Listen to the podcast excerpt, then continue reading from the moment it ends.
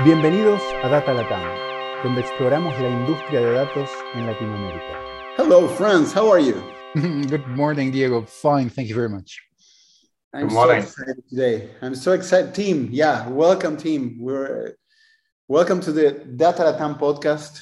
Um, where are you now? Why don't you tell us where are you at this point? I'm currently in Boston, Massachusetts. Um, like actually, I live in Arlington, which is not that far from it. How long have you been in Boston, by the way? Because you're accent... um, I came here twenty eighteen when I joined M I T. Before that, I was actually on leave at Google Brain uh, in Mountain View, so I spent a year there. And before that, I, I lived in Providence, which is also not that far from here. Okay, between West Coast and East Coast. And before we jump into the past, what is it exactly what you're doing today between M I T and with Einblick, if you can tell the audience? So I'm a professor at M I T, mainly working on the intersection between machine learning and systems. So like Einblick came out of a research project where we tried to build a system to make machine learning and data science easier. Nowadays, at least at M I T, I spend a lot of time on the other way around on how to leverage machine learning to improve systems. How much of your time is M I T versus uh, Einblick? Uh, I'm always curious when I, M I T professors say, oh, yeah, I start this company. So how much time actually do you devote to the yeah, company? Yeah, that's a good question. So that changed over time a little bit. Um, so I took a, a leave from M I T to be, be full-time with the company. Uh, and I did that for the first, let's say, one and a half years. Um, and now I'm actually full-time back at M I T. So like then they have this arrangement where you can do like consulting work on the side, and this is what I'm doing. And then over the summer, like so as a professor, you normally paid nine months over twelve months. And so the summer months, you can decide what you want to do. So you can pay yourself out of research grants to do more research, or you can also do something else, uh, like do outside activities, for example, help the company like Einblick. So it, it changes over time. Um, luckily, I had a really good postdoc who was first our C T O and now became the C E O of the company. Neat, neat, fantastic. Okay, we're going to get more into Einblick in, in, in a few minutes, but before we do that, right? So you are at where almost everybody would love to be, right? If you're in data, you're at M I T, CSAIL, and you started a company like Einblick. But how did you get to where you are today? What's your, what did you study? What what was your path? Um, yes, like so I I'm originally from Germany. Um, I grew up not far from like Cologne, uh, a city called Dortmund. Um, I originally studied like something which was like half business, half computer science. So in um, in German, it's called Wirtschaftsinformatik, which like the closest you can find here is probably information systems. Um, and I, I was studying that. Um, and then I did my, like I wanted to write my master thesis abroad. So actually I went to uh, the University of Sydney and did a master's there. And my master thesis advisor uh, like said afterwards, like, hey, why don't you do like another stay somewhere else for your other master thesis? And um, he recommended it to somebody at E T H Zurich. And so my intent was only to do a master's there like for, for three months. And during the time, uh, my advisor there then asked me if I want to do a PhD. And I immediately said yes. And then from there, from E T H Zurich, I actually went to uh, U C Berkeley to do a postdoc there under Mike Franklin. Um, so he was running the A M P lab, and you probably know like uh, the A M P lab produced Spark, like the Spark processing framework. So I was part of the same lab. Um, my advisor there was just like was super supportive. And then I took my first faculty job at Brown University shortly after. Um, so I was there for a few years when I did a sabbatical at Google at some point. And while I was on sabbatical, uh, actually M I T recruited me and I switched universities and went to M I T uh, instead. So it, it has been good. I cannot complain. It's been amazing. I mean, you have all the names, all the universities that everybody dreams. And by the way, doing data related stuff. So it's fantastic. Uh, look. Thanks. Thanks for sharing your path. And why don't you let us know a little bit more about what Einblick is about? What is exactly... Uh, so, so the company Einblick came, came out of a research project, which we had back in the days, um, to, with the goal to make like data science more collaborative. So what, what actually happened is that we, uh, so this was like back in two thousand thirteen, we suddenly saw this, like that uh, these interactive whiteboards, like the Google uh, Jamboard or the Microsoft Surface Hub or the Samsung Flip device actually came on the market. So those are like large touchable T Vs you put in a conference room. Normally they have a camera on top, and people use them to have a shared whiteboard between different locations, right? So that you can still use the whiteboard while you're on a, on a video call. Um, when we saw these like uh, devices appear on the market, um, and we observed how they are used, we thought like, oh, that's very powerful, but they are, they had like not really fulfilling their full potential. So we, we always looked at them and said like, oh, there could be so much more. Like ideally, we want to have a team working with one of these like touchable uh, touch devices to explore data on the fly, to make discoveries, to build models, you know, interactively work as a team together, rather than what you still have nowadays is like that the single person sits in front of a Python notebook and codes, right? And it's just like, it's not a team effort if you want to make any data discoveries. So we saw that and we, we decided, okay, let's try to figure out how an interface should look like, how a system should look like to enable a team to get together and make data discoveries. Like, um, like really, in, it's like it's one group. Um, and so we developed the first version of Einblick, which was called Northstar back then, um, to try that out. And um, then it went through several iterations. We also figured very quickly out that just uh, the interface alone isn't enough, because if the computation is not done fast enough, it actually hinders collaboration. So we needed to reinvent the entire backend. Um, and then we got to a stage where like actually companies wanted to use it and try it out. And it became much more about like adding features and engineering rather than research. And this was essentially the point when we decided, yeah, maybe we should spin it out as a company, because then we can actually better support customers, users, integrate these features and not use like PhD students to to do like boring things and not researchy things, right? Um, so th this is essentially how the company came together in the end. That transition itself is fascinating, Tim, um, to go from pure research to, to actually building a product. What is that like? Because it requires different skills, a different vision. It, it's like, uh, it's true. And it's also quite a learning experience, because like it's, it's kind of interesting to see just like what I find important and interesting in research is often very different what actual customers need. And that took like some adjustments, because like it's, as, as researchers in a particular in a university setting, you are attracted to problems which are intellectual challenging and not necessarily things like, oh, we have to do L D A P integration. We should get S O C compliant. You know, there are a whole bunch of these things actual people in enterprises care a lot about, um, which in research they play like absolutely no role, and they're they're not that important. And so this this required a little bit of a like mindset change, um, and um, like yeah, we we it it uh, it has been quite a journey to figure out like, okay, what are the, actually the things customers care about?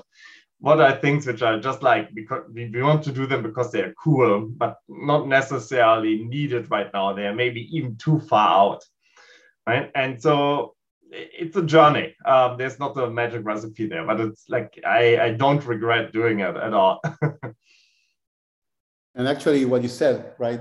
Learning from customers and being able to sense, you have a vision of the product uh, and you define the product, and then you start working with customers and you see how they use the product. So uh, before I ask the, the formal question, what's the stage of the company today? Is Einblick at the product market fit validated and then now it's expansion? Where, where in the growth stage of a yeah, company? Yeah, we, we are definitely growing, and actually we have a whole range of like already existing customers who are, who are using us in different settings.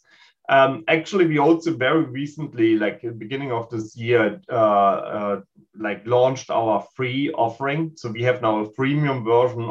Like you can just go to our web page, uh, einblick dot A I, so E I N B L I C K dot A I, um, and just sign up with two clicks using Google or one of these like other uh, logins you already have. Um, and you get full access to the platform and it stays for free, like this offering. So it's like, actually, if you want to have a very easy way to just explore a data set, just go there, play around with that. Um, and then like we do the same thing as many other customers do, uh, uh, other uh, startups that you can actually buy like premium services on top, particularly if you're an enterprise. Um, so it's really ready to use. It's beyond the prototype stage. And one, and this is something that Franz and I have seen and explored. There are some companies in the data space that talk about serious data science, right? When you are, uh, when you have the data scientists doing the modeling and thinking about the problem and the question, and then building data products. Those are usually technical uh, people. And then you have the users of data, the, the ones that know the business, the, they are in the front line, if you want, they're not coders, they're not. Of course, there's uh, collaboration required. So how do you see that Einblick?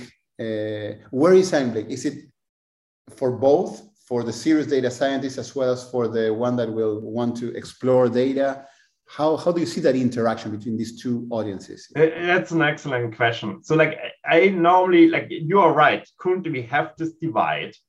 And I think this divide actually creates a whole bunch of challenges because like normally the people who are on the business side, who are not like uh, breathing statistics every day, like in and out, um, they are the ones which actually have the problems, right? Like they are, have things they care about, they want to have solved, like they want to optimize their supply chain, their marketing campaign, their product features, whatever it is. So they are, have the problems, they have the data, they best understand what has to be done, right? Or what they would like to have.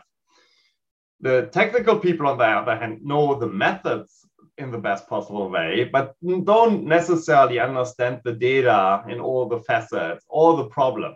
And now you need to bring those two actually together in order to solve anything. And it takes a tremendous amount of time because they speak different languages, like, and, and like normally every iteration is just like the typical thing is like business people tell like, I want this, data scientists wanders off a week later, they have another meeting. Oh, see this plot here. And then the follow-up question is like, what data did you actually use? How did you clean it? What does this code mean? You know, it's just like, and I, I don't trust it, right? Uh, and and now it takes another week to drill down, and then it takes another week after that, like because it's only synced through this like interactions you have through meetings where you only look at like paper printouts or PowerPoint slides, but not like really at the data anymore.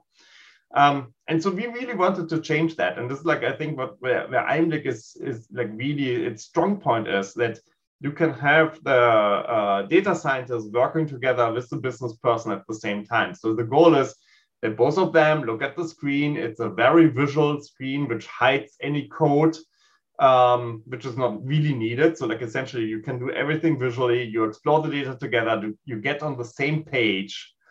And then you can do the refinement later on as like offline meetings, but like at least this like initial steps of like getting to an initial solution, we make them easy, and it requires that everybody gets together.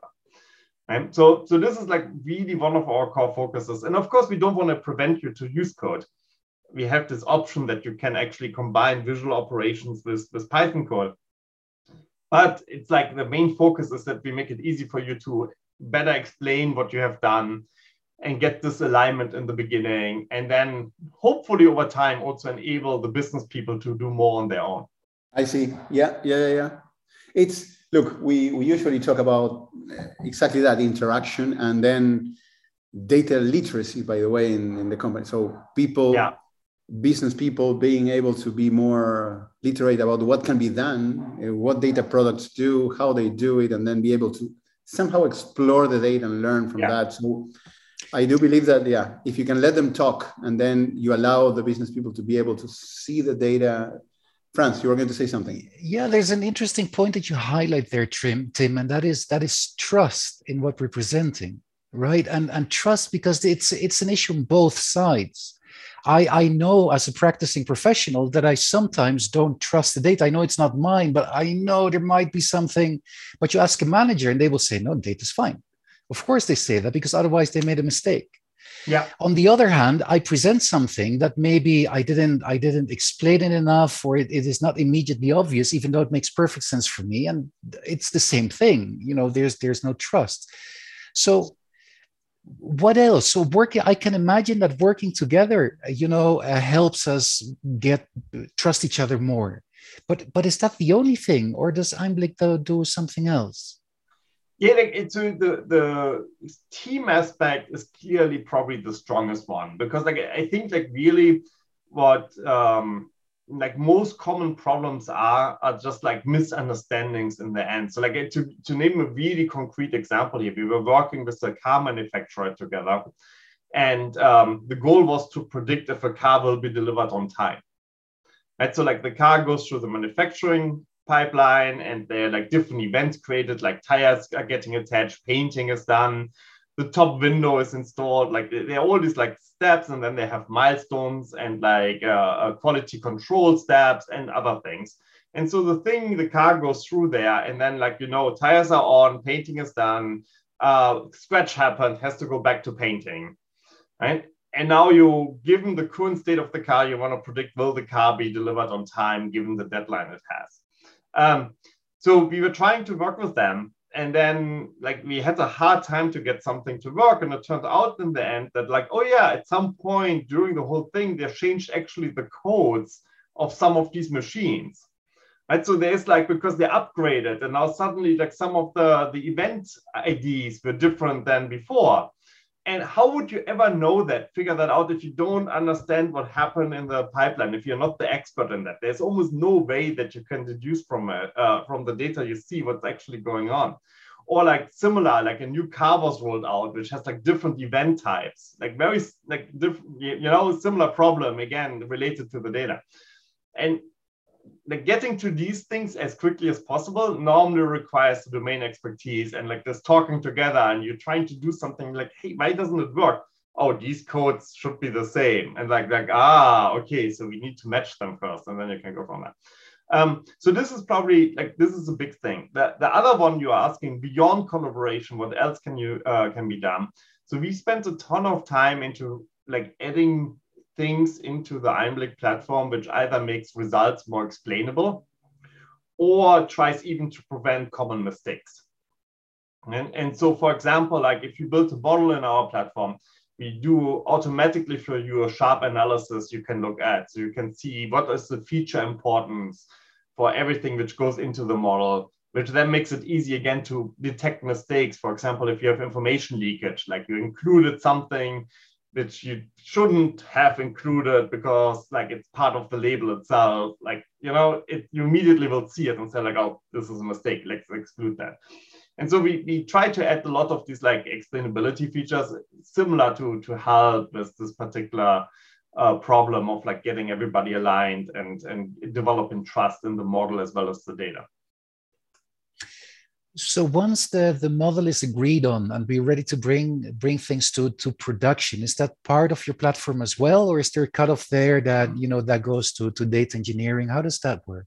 Yeah, so we actually do both, and it depends a little bit on your uh, targeted use case. So for example, um, if you are trying to predict if a car will be delivered on time, it's probably uh, like a, a problem which is useful, which, which the result should be part of a dashboard. It informs another human being, but it's not like a problem where you want to have a ten person team like monitored all the time, because it's like one of the most high, uh, high value things you have, right? So for these like uh, ad hoc additions, we support everything from the model development to deployment, right? And so you can just deploy it and, and then use it, and it's, it's very easy to do that. There's a different categories of problems. For example, like um, uh, some people, uh, same car manufacturer, they, they are developed models to use cameras to detect like automatic like quality issues in, in certain like parts. Um, and for that, they actually did deploy a large team which developed neural nets models. It's like uh, now they're replacing the humans of like, which did that manually before using the model. And so it's important that the model stays accurate all the time because it would have like really bad consequences down the line if it isn't. In those scenarios, like the best thing is to use like really specialized model deployment infrastructure and then there's all the machinery they have built. So in those cases, we actually support that you export the models just to Python and then take it offline to one of these like specialized deployment tools. And on that line, uh, one question, Tim, is what's the level of maturity that an organization has to have in order to be able to, to use Einblick, to, to be able to get, again, uh, more than just talking about Einblick, what I'm trying to talk more is about the level of maturity of companies in how they use data and yeah. when is Einblick the right tool to help them on what they're trying to do, right? Yeah. Um, so like we, we actually try to lower the, the, Uh, hurdle in order to use our tool as much as we can. So like um, we, we spent a ton of time, particularly this year, on um, like building in assistants which guide you to the right decisions. So for example, like if you build a model, one thing you have to do is like pick the right uh, scoring method. And this can have a huge impact. So like if you use accuracy versus F one macro, for example, depending on your goal, it might have profound impacts, but particularly if there's an imbalance of labels. So now either you need to know all these concepts, or the alternative is like we have actually a guide which looks at your data, asks you a few questions, what you believe is true, and then based on how you answer them, it fills everything out. So we try to like really get to a point where we don't require that people have taken um like really in-depth machine learning classes and so on, but just like it's much more approachable. Like people talk about democratizing data science, and this is like really one of the goals we are having. Um that said, like we, what we observe many uh, many companies we get into is just like it's it's a combination of like maybe running some uh data literacy workshops at the company, so to get people interested, give them the first impression how to use a no-code environment uh, like Einblick, right?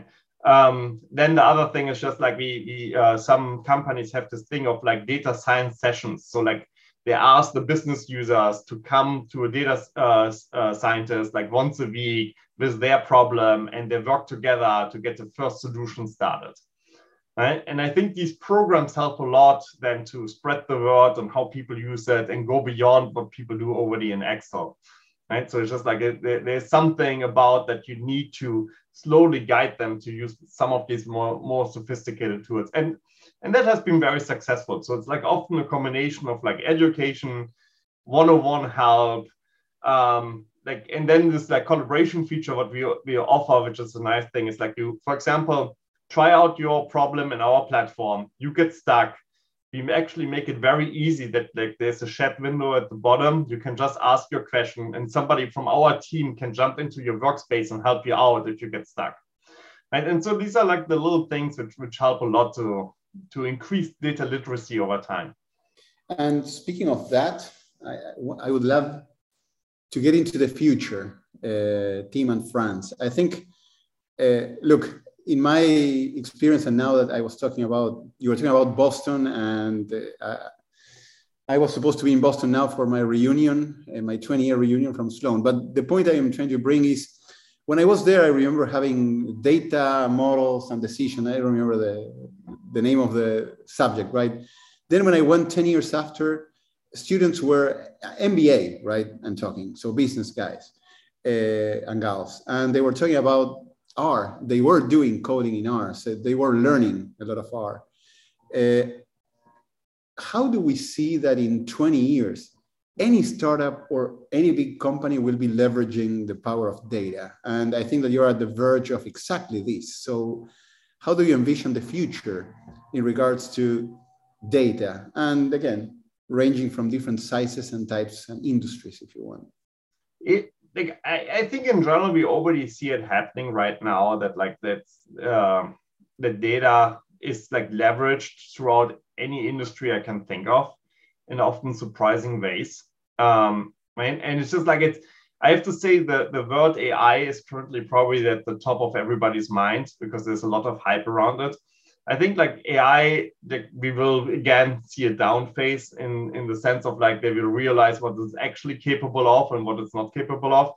But that said, like the progress we made on like fundamental models, like for example, natural language, uh, image classifications, all these are like immense over the last decade, right? It's just like it, if you compare natural language models like nowadays, the latest was like five years ago, uh, even, there's a huge difference between them. That said, I don't think they're actually, every company needs to train them from scratch, because I think what will happen is that we will have like more like no code or low code environments. Um, Einblick is one of them. There are others out there as well, which, which have a very similar vision in the end, which are used then to enable essentially like anybody in the company to see what actually data tells them to make more data-driven decisions rather than gut-driven decisions, and uh, just like optimize the processes even further, right? And these like foundational models like deep learning and co, they will enhance it. Like we, we will take them often as like inputs to do something else with it. For example, if you do um, like sentiment analysis, you want to think of like which customers are feeling what and which are the most happiest ones and what what features are they using and which are the most unsatisfied one and what features are they using. You need to understand like the feedback which comes in as part of text, as like, for example, reviews or other things, and then correlate it with like product features you have, right? In this case, you wouldn't build a natural language model from scratch. What you would actually do is like leverage an existing one, use it for your reviews to get a feature vector, and then explore that. And like, I think this, to make this process easy for everyone, um, I think this is like clearly where the future is going. On yeah. that note, Tim, there's this one, there, there will always be new stuff, right? There will always be something that, that is, that is not ready to be democratized yet. Yeah. What what do you see in, in your crystal ball? What what is that? What what will be sort of outside of the scope of, of Einblick for the for the coming future and will remain still in the domain of, of maybe more a more technical approach? Yeah, like so I think that's very true. And I have like two answers to that. Like one is actually very practical what we are doing right now, because like it, I think you're one hundred percent right. There are certain things Uh, which are like just evolving, and then we are always behind in this like democratized no-code environment. Um, it's even there's a flavor of, of the same problem, which is like many companies actually create specialized functions which only apply to that company and maybe not outside. So, for example, they know I get these event data uh, types. I first need to clean it in a very specific way, which somebody has developed at some point, right? And then this is like a custom function nobody else actually uh, has or like, uh, knows about, but like it's really important for that one, um, for that use case. So what we actually developed for that is like, we, we have this like plugin infrastructure. So um, what you can do is like in our platform is like any code you have developed, you can very easily package it and expose it as a new visual operator to everybody else, either in your organization or even across the whole platform if it's something more general. And this allows now that like if, if a data scientist builds a functionality which he thinks is useful for everybody else, makes it very easy to expose that functionality in a no-code fashion to everyone else then again, right? And so this helps us to close the gap a little, at least a little bit, right? Um, now, your second question was like a little bit more broader, was like, okay, what are functions which might be out there coming in the future? Um, and like, it's a little bit hard to say. Like on one hand, I think like um, the use of these just like natural language models, I think is, is just starting to take off as they become easier to use. So like, I think we already saw like big advancements of like how we do word embeddings, for example, to do like certain text operations, but I think we, we can do even more. Um, so this is like one thing uh, which is interesting. The, the other one, what we also see a lot is um, like, um, it's essentially like there is a different class of data which is currently underserved. So on one hand, we have like very traditional relational data. Then there's like a whole range of time event data. And normally people think about time events, it's just like something they use forecasting, right? And so there are forecasting models off the shelf which work well.